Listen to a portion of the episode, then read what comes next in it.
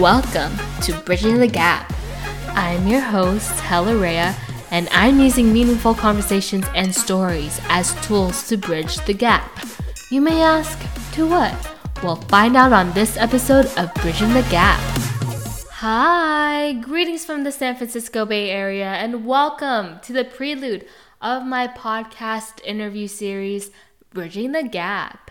My name is Reya, and I am your host for this podcast. But if you have found me in recent years, you probably know me as Hella Reya. Ever since I started conducting interviews, I've always wanted to create my own podcast. I've actually been planning to produce and release a podcast ever since the start of 2022. I had the idea of what I wanted to do, I had the graphics ready, I recorded the prelude for my initial podcast so many times like, I don't know, I think 10 times. But recently, I realized that there must be a better approach to this new project. Hours after I interviewed Kathryn Bernardo and Daniel Padilla, I had a conversation with my dad and my aunt about all the interviews I conducted. They asked what my strategy and purpose was and why I was using the same bridging the gap questions with certain artists. After I reflected and rewatched my past interviews, I realized I was trying to bridge the gap. You might be asking, Bridge the gap between what? Well, to illustrate what inspired me to bridge the gap and start this podcast, let me introduce my story. I am a 23 year old Filipino American from the San Francisco Bay Area. I was born in Hayward, raised in Pleasanton, California. My early memories of growing up in Hayward were always being around family, you know, the way Filipino parents save money on babysitting is asking their parents to watch their kids when they would go to work or run errands. As my dad was running his dental practice with the help of my mom, I was always with grandparents, aunties, uncles, cousins during those 9 to 5 work hours. It took a village for my siblings and I to be taken care of because, fun fact, my brother is autistic. So many people supported my parents and helped them navigate through our new normal. Since we were always around family members, my siblings and I were so immersed in the Filipino culture. My grandparents on both sides would try to teach us Tagalog, but my sister and I were not motivated to learn the language or figure out what they were saying, which looking back would have been very helpful with what I'm doing right now in my life. But other than that, always being around family gave me a sense of the Filipino culture. But when I was five years old, my family moved to Pleasanton, which at the time was a predominantly white city. If you have never heard of Pleasanton, it's a suburb 50 minutes away and 30 miles southeast of San Francisco. And while I was attending school, I realized I didn't have someone around me that shared the same experience. There were some Filipinos that would come and leave Pleasanton in my elementary school batch, there were only three other Filipinos, but it was hard to find someone who can relate to your experiences. My family would have to travel outside of Pleasanton to participate in the usual gatherings and annual celebrations like the Santo Nino fiestas. But when I was 10 years old, I was exposed to and participated in Filipino folk dance. My cousins, sister, and I danced the subli and itik of course, I discovered Tinikling during that time, but those events were like one and done. I didn't really think much of folk dancing until high school. In high school, there were less than 50 Filipinos in the whole student body.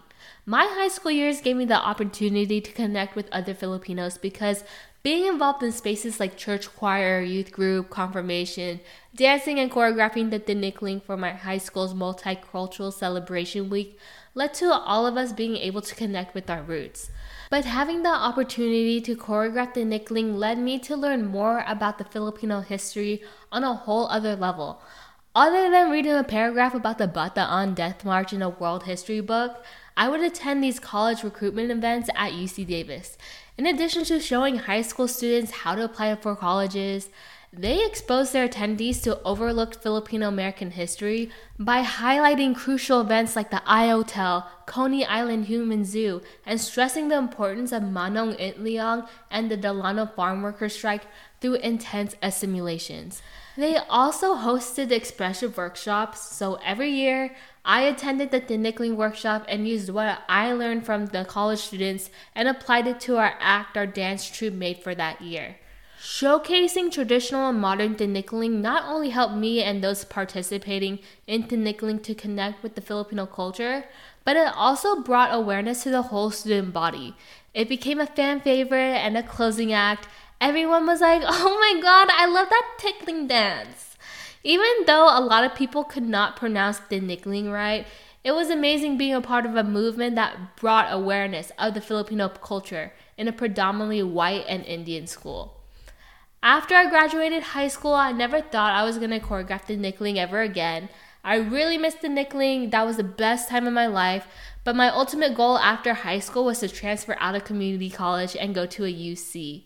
As I got accepted into UCLA and was preparing for the next chapter of my life, my cousin decided she was going to have a debut.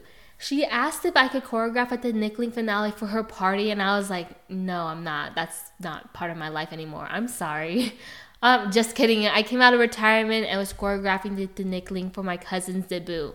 With the short amount of time we had to prepare for the party, it was a challenging task to complete. How do you coach 16 teenagers who have never jumped between the bamboo sticks or have never seen Tinikling ever in their life to become proficient in performing a complex folk dance in less than three months?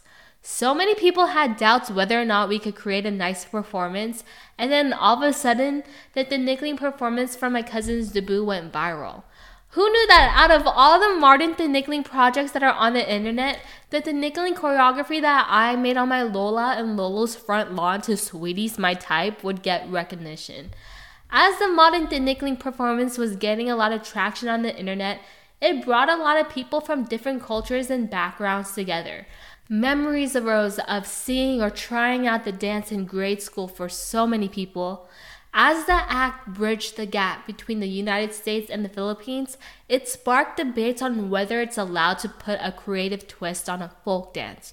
While Filipino Americans were hyping up the choreography, so many people in the Philippines said it was disrespectful.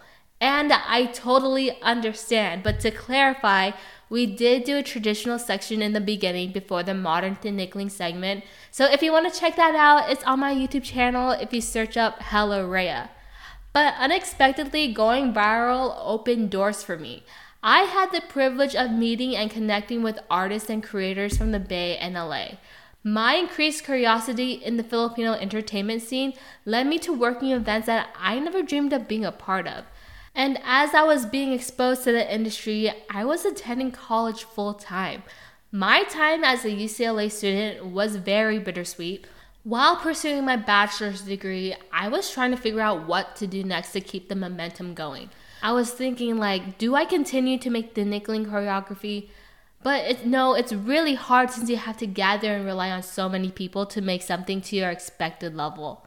Eventually, I got a remote job during my senior year in college that led me to collaborating with college students in the Philippines. The mission that I created was to help college students bridge the gap between their organization and their school to the Philippines and beyond with the hopes of increasing retention rates and highlighting the opportunity to pursuing higher education. I unexpectedly became a host, which is very funny because I wasn't confident whatsoever to put myself out there in front of hundreds of people, let alone present in front of thousands of viewers when I signed up for these virtual media conferences. So, interviews. Oh my god, interviews. I never intended to interview anyone.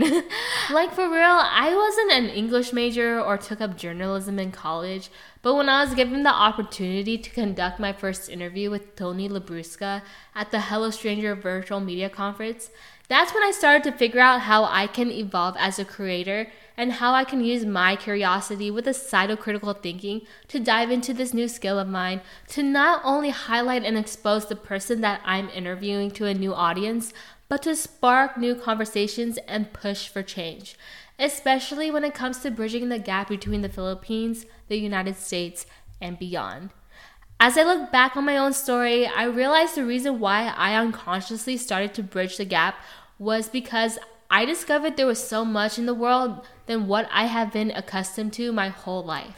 And as I look back at the little girl who was trying to connect with her roots or find people with the same common interest, I want to create a space for discovery.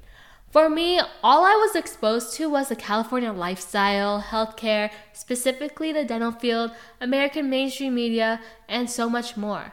But as I was fortunate that my cousin's Tinikling act got pushed to a lot of people around the world, that's when I realized there are so many amazing projects and perspectives out there that are sometimes not easily accessible or don't get highlighted as much as they should. I started to wonder what my life would have been like if I knew that these things existed when I was growing up. Would I be able to speak or understand Tagalog? Yeah. Would my journey to pursue a career outside of healthcare be easier to achieve? Of course. There are so many people, stories, and movements that need to be highlighted. I met so many wonderful people in the past three years where I thought, Where have you been? or Why weren't you in my life when I needed you? With Bridging the Gap, I want to create an outlet where stories can be told and help listeners create their own unique story. Whether it can help someone make big moves in their life, expose a listener to a different person or interest, or even show that it's okay for your own life journey to become so unconventional, I hope Bridging the Gap can increase awareness on so many different levels with so many different topics. Especially with Filipinos in their element, I believe that sharing these stories can push for more representation, exposure, and inclusivity. At the moment, you see people who identify as being Filipino American killing it in music or being in cameos for big projects. But what about all those hardworking, talented people back in the Philippines? Sure, you have TFC doing amazing, bringing their artists to events like in the United States, the Middle East, Europe, Korea, and so many other places. But you know, that's not enough. I hope and pray this podcast can expose listeners to so many talented people. Whether they have shared their talents in the spotlight or they're just starting off, I hope it brings awareness that there's just more than Apple Diap H.E.R., Saweetie, Bruno Mars, Vanessa Hudgens, or Olivia Rodrigo. In order to show that our stories and music needs to be heard and seen, we have to uplift everyone, whether they're famous or not. But even outside of being Filipino, Filipino culture and entertainment, I want to highlight inspiring individuals who participate in different fields. The reason why this is very important for me is because I wonder what would have happened if I was exposed to the options the world gives you back in grade school. Who knows? I could have been like Joseph and be a carpenter because, fun fact, I love building furniture during my spare time. But, anyways, I believe Bridging the Gap will provide listeners with knowledge on certain paths that are available to them and push them to be someone that they aspire to be, not someone that outside influences force them to be. To sum it up, my mission with Bridging the Gap is to increase awareness on different levels with so many different topics.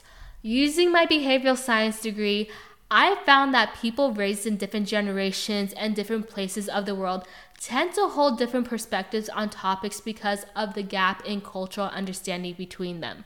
In order for people to understand one another and for society to progress as a whole, hosting meaningful conversations can and will lead to bridging the gap. Well, this is the end of the prelude. I really don't know how to end these things because I don't really listen to podcasts, but I hope you stay tuned for Bridging the Gap. For updates, follow this podcast on Spotify or Apple Podcasts. Follow me on Instagram at Hellaraya and my interviews account at Hella Interviews. You will find updates about this podcast on at Hella Interviews. So make sure you follow at Hella Interviews on Instagram. But if you love the video version of podcast, subscribe to my YouTube channel at Hella Reya. I'm leaning towards pre-recording these interviews and then posting them later on in the week. But if you have someone special in mind that you want me to interview live or pre-recorded, let me know. Send me a DM or comment at Hella Interviews. Till then, be courageous. See you there.